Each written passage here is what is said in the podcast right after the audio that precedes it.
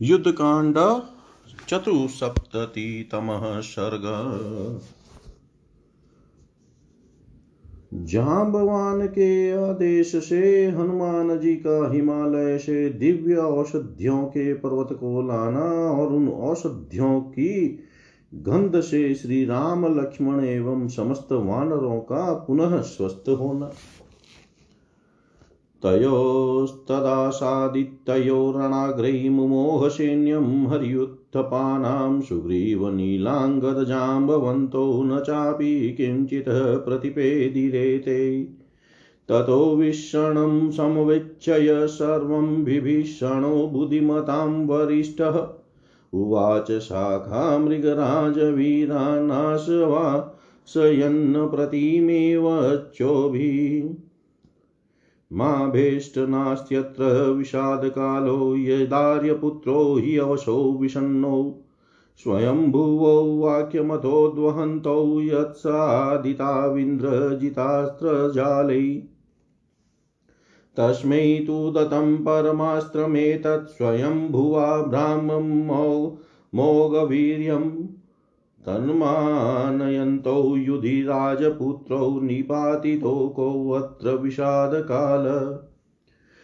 ब्राह्ममस्त्रं ततो धीमानमानयित्वा तु मारुति विभीषणवचः श्रुत्वा हनुमानीदं ब्रवीत् अस्मिन् अस्मिन्नस्त्रहते सैन्ये वानराणां तदश्विनां यो यो धारयते प्राणास्तं तमाश्वासयावहे।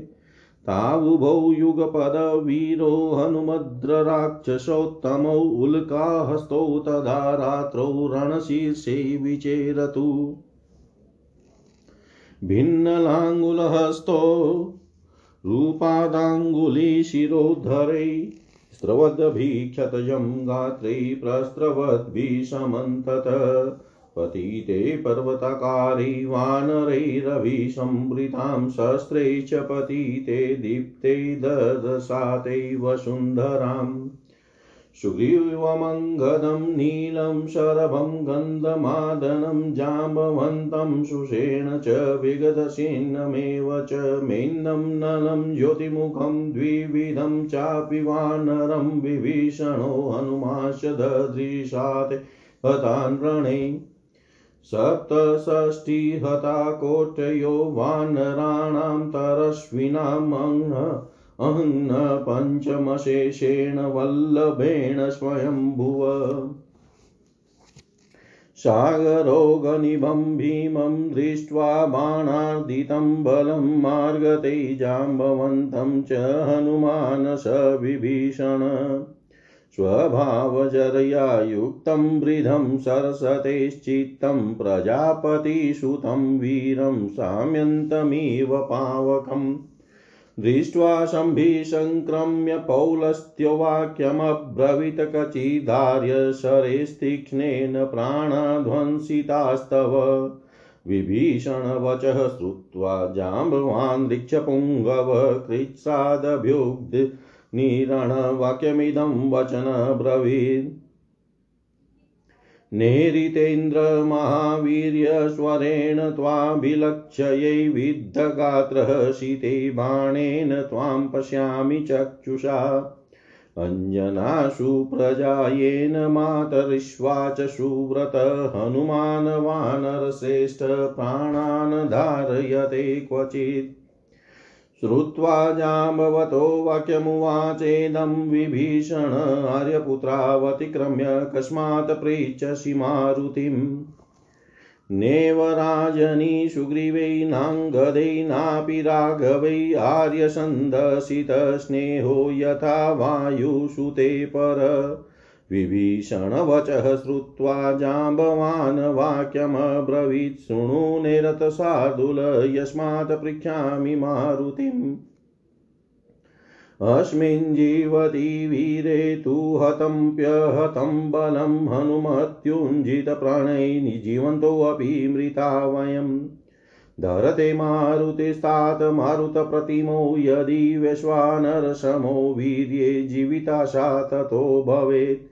ततो वृदमुपागम्य विनयेनाभ्यवादयत् गृहं जाम्बवतः पादौ हनुमान् मारुतात्मज। श्रुत्वा हनुमतो वाक्यं तदा विव्यतिन्तेन्द्रिय पुनजातमिवात्मानं मन्यते स्म च पुङ्गव ततोऽब्रवीणमहतेजा हनुमन्तं स जाम्बवान् आगच हरिशार्दुलवान् रास्त्रातुमर्हसि नान्यो विक्रम पर्याप्तस्त्वमेषां परमः सखा त्वत्पराक्रमकालोऽयं नान्यं पश्यामि कञ्चन। ऋक्षवानरवीराणामनिकानि प्रहर्षय विशल्यो कुरु चाप्येतौ सादितो राम। लक्ष्मणो गत्वा परमध्वानमुपूर्युपरि सागरं हिमवन्तं नगश्रेष्ठं हनुमन् गन्तुमहर्षि ततः काञ्चनमृत्यु च मृषभपर्वतोत्तमं कैलासशिखरं चात्र द्रक्ष्यश्यरिनिषुधन् तयोः शिखरयो मध्ये प्रदीप्तमतुलप्रभम् स्वोषधियुतं वीरद्रक्ष्यस्योषधिपर्वतम् तस्य वानरसान्दुलचतस्रो मूर्धिनि सम्भवा द्रक्ष्यस्योषधयो दीप्ता दीपयन्ति दिशो दश मृतसञ्जीवनीं चैव विशल्यकर्णीमपि स्वर्णकर्णीं चैव सन्धानीं च महोषधिम्। ता सर्वा हनुमन्नगृह्यां क्षिप्रमागन्तुमहर्षि आश्वासय हरिणप्राणैर्योज्य गन्धवात्मज श्रुत्वा जाम्बवतो वाक्यं हनुमान् मारुतात्मज आपूर्यतं बलोध्वसैवायुवेगेरिवार्णव सपर्वततटाग्रस्तः पीडयन् पर्वतोपमं हनुमान् दृश्यते वीरोदित्य इव पर्वत। हरिपादविनिभग्नो निशसाद स पर्वत न शशाक तदात्मानं वोढुमृशनिपीडित तस्य पेतुनगा भूमौ हरिवेगा च जज्ज्वलु शृङ्गानि च व्यकीर्यन्त पीडितस्य हनुमता। तस्मिन् सम्पीड्यमाने तु भग्नदुद्रुमशिलातले न शेकुवानराः शातुं स्थातुं घूर्णमानेन गौतमे। सा घूर्णित्माद्वारा प्रभग्नगृहगोपुरालङ्कात्रा शकुला रात्रौ प्रनृते वाभवत्तदा पृथिवीधरसङ्काशो निपीडय पृथिवीधरं पृथिवीं क्षोभयामाश शाण्वां मारुतात्मज।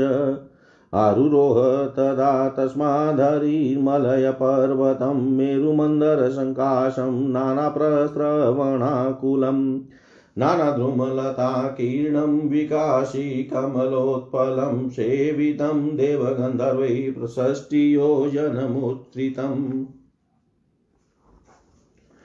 विद्याधरे मुनिगणैरप्सरोभिनिषेवितं नानामृगगणाकीर्णं बहुकन्दरशोभितं सर्वानाकुलयस्तन्त्रयक्षगन्धर्वकिन्नरान् हनुमानमेघशङ्काशो ववृधे मारुतात्मज पदभ्यां तु शैलमापीडय वड वामुखवन्मुखं विवृत्योग्रं ननादौ चैस्त्राशयन् रजनीचरान् तस्य नानध्यमानस्य श्रुत्वा निनदत् मुत्तमं लङ्कास्ता राक्षसव्याघ्रान् शेकुस्पन्दितुं क्वचित्। नमस्कृत्वा समुद्राय मारुति भीम विक्रम राघवाते परं कर्म शमिहत परं तप। सपृच्छमुद्यम्य भुजङ्गकल्पं विनिम्य विनम्य पृष्ठं श्रवणे निकुच्य विवृत्य वक्त्रं वडवामुखावम्। आपुप्लुवै आपुप्लवै व्योम्निश चण्डवेग। सवृक्षखण्डास्तरसाजहारशिलानशीला प्राकृतवान् राच बाहुरुवेगो जगत् सम्प्र नूनास्ते क्षीणवेगा सलिले नीपेतु शतोप्रयासो रगभोगकल्पो भुजो भुजङ्गारी निकाशवीर्यः सजगाम शैलं नगराजमग्रयं दिशः प्रकसन्निव वायुसूनु। ससागरं घूर्णितविचिमालं तदम्बसा भ्रामितसर्वसत्त्वं समीक्षमाण सहसा जगाम चक्रं यत विष्णुकराग्रमुक्तम्। सपर्वतान् पक्षिगणान् सरांसि नदीस्तटाकानि पुरोत्तमानि स्फीताञ्जन्नास्तानपि सम्प्रि प्रवीक्षय जगाम वेगात् पितृतुल्यवेगः। आदित्यपथमाश्रित्य जगांस गतश्रम हनुमानस्त्वरितो वीरपितुस्तुल्यपराक्रम। जवेन महता युक्तो मारुतिवान्तसदहंसा जगाम हरिशार्दुलो दिशशब्देन नादयन्। स्मरञ्जाम्बवतो वाक्यं मारुति भीमविक्रम ददश सहसा चापि हिमवन्तं महाकपि। नानाप्रस्त्रवणोपेतं बहुकन्दरनिर्जरं श्वेताभ्रचयसङ्काशे शिखरे चारुदर्शने शोभितं विविधै वृक्षैरगमत्पर्वतो पर्वतोत्तमम् शतं समासाद्य महानगेन्द्रम् अतिप्रवृद्धोत्तं महेम शृङ्गं ददश पुण्यानि महाश्रमाणि सुरर्षिसङ्गोतं सेवितानि। सभ्रंकोशं रजतालयं च शक्रालयं रुद्रशरप्रमोक्षं हयाननं भ्रमशिरश्च दीप्तं ददश वैवस्व किङ्कराश्च वग्न्यालयं वैश्रवणालयं च सूर्यप्रभं सूर्यनिबन्धनं च भ्रमालयं शङ्कर कार्मुक च ददशनाभि च वसुन्धराया।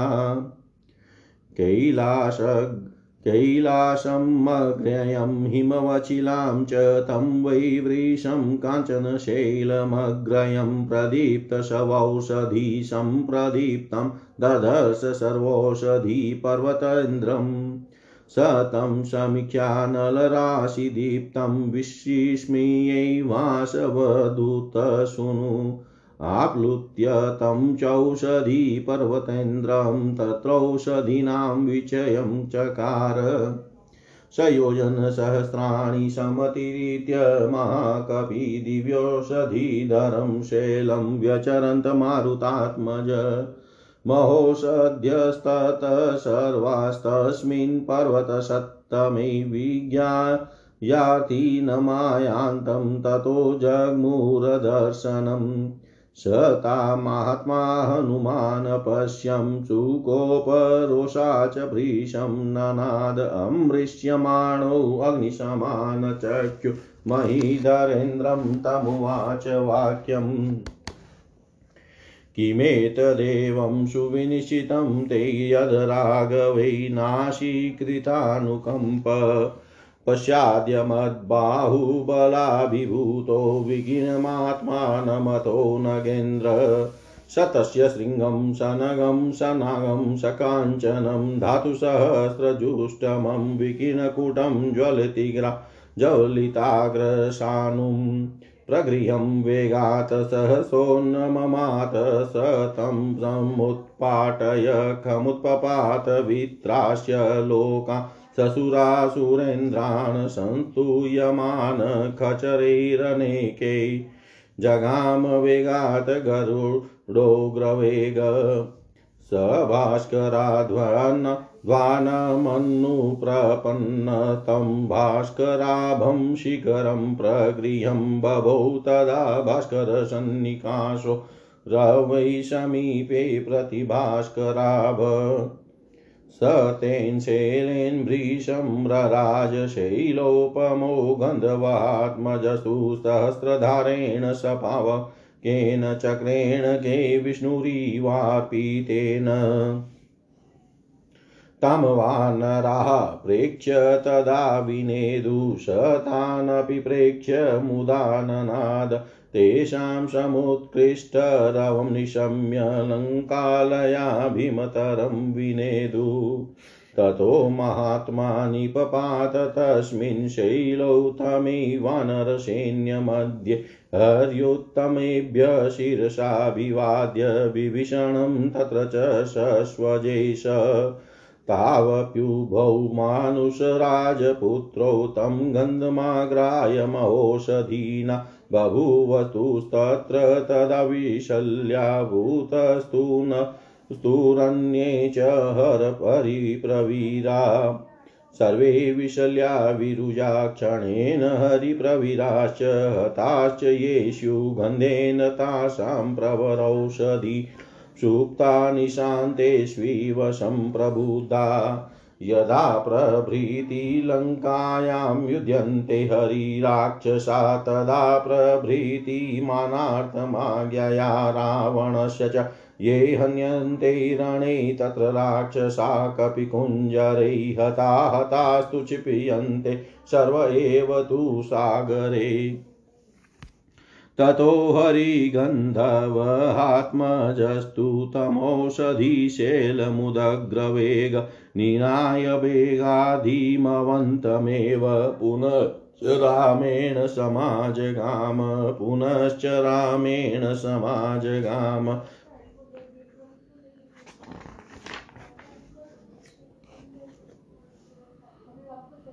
युद्ध के मुहाने पर जब वे दोनों भाई श्री राम और लक्ष्मण निश्चेष्ट होकर पड़ गए, तब वानर सेनापतियों की वह सेना किंग कर्तव्य विमुड़ हो गई। सुग्रीव नील अंगद और जामवन को भी उस समय कुछ नहीं सूझता था। उस समय सबको विषाद में डूबा हुआ देख बुद्धिमानों में श्रेष्ठ विभीषण ने वानर राज के उन वीर सैनिकों को आश्वासन देते हुए अनुपम वाणी में कहा वानर वीरों, आप लोग भयभीत न हो। यहाँ विषाद का अवसर नहीं है, क्योंकि इन दोनों आर्य पुत्रों ने ब्रह्मा जी के वचनों का आदर एवं पालन करने, करते हुए समय ही हथियार नहीं उठाए थे। इसीलिए इंद्रजीत ने इन दोनों को अपने अस्त्र समूहों से आच्छादित कर दिया था। तब ये एवं ये दोनों भाई केवल विषाद ग्रस्त मूर्छित हो गए हैं। इनके प्राणों पर संकट नहीं आया है। स्वयंभू ब्रह्मा जी ने यह उत्तम अस्त्र इंद्रजीत को दिया था। ब्रह्मास्त्र के नाम से इसकी प्रसिद्धि है और इसका बल अमोघ है। संग्राम में उसका समादर, उसकी मर्यादा की रक्षा करते हुए ही ये दोनों राजकुमार धराशाही हुए हैं। अतः इसमें खेद की कौन सी बात है? विभीषण का, विभीषण की बात सुनकर बुद्धिमान पवन कुमार हनुमान ने ब्रह्मास्त्र का समान करते हुए उनसे इस प्रकार कहा राक्षस राज इस अस्त्र से घायल हुए वेगशाली वानर सैनिकों में जो जो प्राण धारण करते हो उन उनको हमें चलकर आश्वासन देना चाहिए। उस समय रात हो गई थी, इसलिए हनुमान और राक्षस पर्वत विभीषण दोनों वीर अपने अपने हाथ में मसा लिए, एक ही साधारण भूमि में विचरने लगे। जिनकी पूंछ, हाथ, पैर, जांग, अंगुली और ग्रीवा आदि अंग कट गए थे, अतएव जो अपने शरीर से रक्त बहा रहे थे, ऐसे पर्वताकार वानरों के गिरने से वहाँ की सारी भूमि सब ओर से पट गई थी, तथा वहाँ गिरे हुए चमकीले अस्त्र शस्त्रों से आचारित हो गई थी। हनुमान और विभीषण ने इस अवस्था में उस युद्ध भूमि का निरीक्षण किया। सुग्रीवंगत नील सर्व गंधमादन जामवान सुषेण वेगदर्शी मेन्द जन्नल ज्योतिर्मुक्तता द्वीप इन सभी वानरों को हनुमान और विभीषण ने युद्ध में घायल होकर पड़ा देखा। ब्रह्मा जी के प्रिय अस्त्र ब्रह्मास्त्र ने दिन के चार भाग व्यतीत होते होते सड़सठ करोड़ वानरों को हताहत कर दिया था। जब केवल पांचवा भाग सायान काल शेष रह गया, तब ब्रह्मास्त्र का प्रयोग बंद हुआ था। समुद्र के समान विशाल एवं भयंकर वानर सेना को बाणों से पीड़ित देख विभीषण सहित हनुमान जी जामवान को ढूँढने लगे। ब्रह्मा जी के पुत्र वीर जामवान एक तो स्वाभाविक वृद्धावास्ते अवस्था से युक्त थे, दूसरे उनके शरीर में सैकड़ों बाण धसे हुए थे, अतः वे बुझती हुई आग के समान निस्तेज दिखाई देते थे।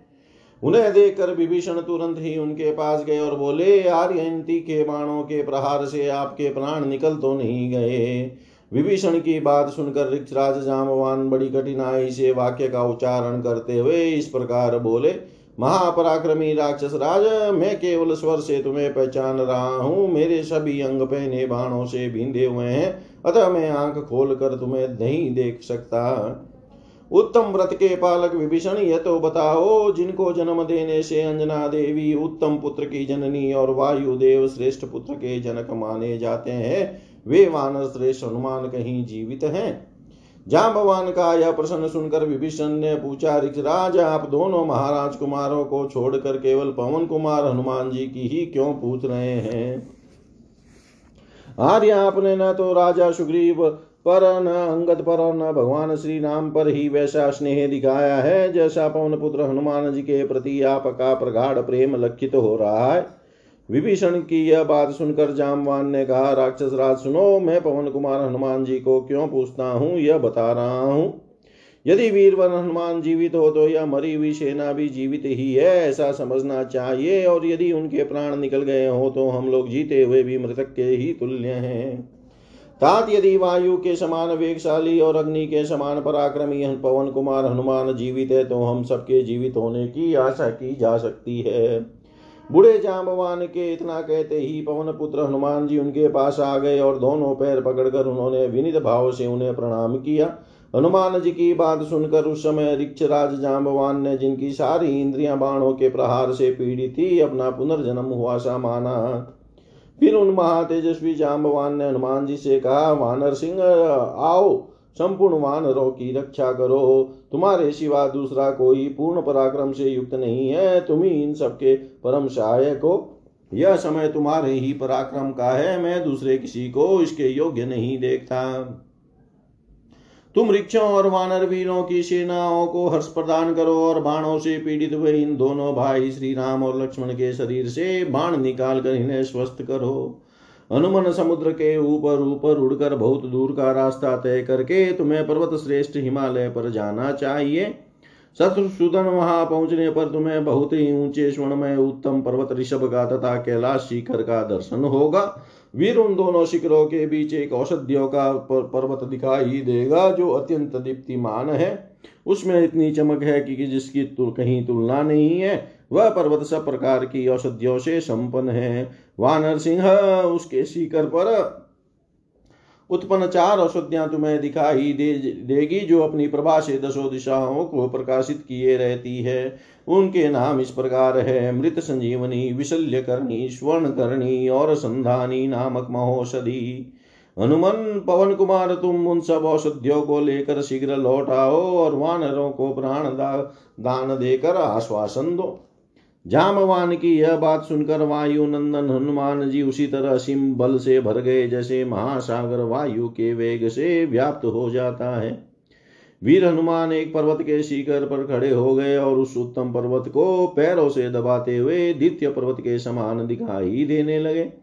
हनुमान जी के चरणों के भार से पीड़ित हो वह पर्वत धरती में धस गया। अधिक दबाव पड़ने के कारण वह अपने शरीर को भी धारण न कर सका। हनुमान जी के भार से पीड़ित हुए उस पर्वत के वृक्ष उन्हीं के वेग से टूटकर पृथ्वी पर गिर पड़े और कितने ही जल उठे, साथ ही उस पहाड़ी की चोटियाँ भी ढहने लगी। हनुमान जी के दबाने पर वह श्रेष्ठ पर्वत हिलने लगा, उसके वृक्ष और शिलाएँ टूट फूट कर गिरने लगी, अतः वानर वहाँ ठहर न सके। लंका का विशाल और ऊँचा द्वार भी हिल गया, मकान और दरवाजे ढह गए। समुची नगरी भय से व्याकुल हो उस रात में नाचती सी जान पड़ती पड़ी। पर्वताकार पवन कुमार हनुमान जी ने उस पर्वत को दबाकर पृथ्वी और समुद्र में भी हलचल पैदा कर दी। तदनंतर वहाँ से आगे बढ़कर वे मेरु और मद्रांचल के समान ऊँचे मलय पर्वत पर चढ़ गए। वह पर्वत नाना प्रकार के झरनों से व्याप्त था। वहाँ भांति भांति के वृक्ष और लताएँ फैली थी। कमल और कुमुद खिले हुए थे। देवता और गंधर्व उस पर्वत का सेवन करते थे। तथा वह साठ योजन ऊँचा था विद्याधर ऋषि मुनि तथा अप्सराएँ भी वहाँ निवास करती थी। अनेक प्रकार के मृग समूह वहाँ सब और फैले हुए थे। तथा बहुत सी कंदराएँ उस पर्वत की शोभा बढ़ाती थी। पवन कुमार, हनुमान जी वहाँ रहने वाले यक्ष गंधर्व और किन्नर आदि सबको व्याकुल करते हुए मेघ के समान बढ़ने लगे। वे दोनों पैर उस पर्वत को दबाकर और बड़वानल के समान अपने भयंकर मुख को फैलाकर निशाचरों को डराते हुए ज़ोर ज़ोर से गर्जना करने लगे। उच्च स्वर से बारंबार गरजते हुए हनुमान जी का वह महान सिंहनाद सुनकर लंकावासी श्रेष्ठ राक्षस भय के मारे कहीं हिल डुल भी न सके। शत्रुओं को संताप देने वाले महा भयानक पराक्रमी पवन कुमार हनुमान जी ने समुद्र को नमस्कार करके श्री रामचंद्र जी के लिए महान पुरुषार्थ करने का निश्चय किया।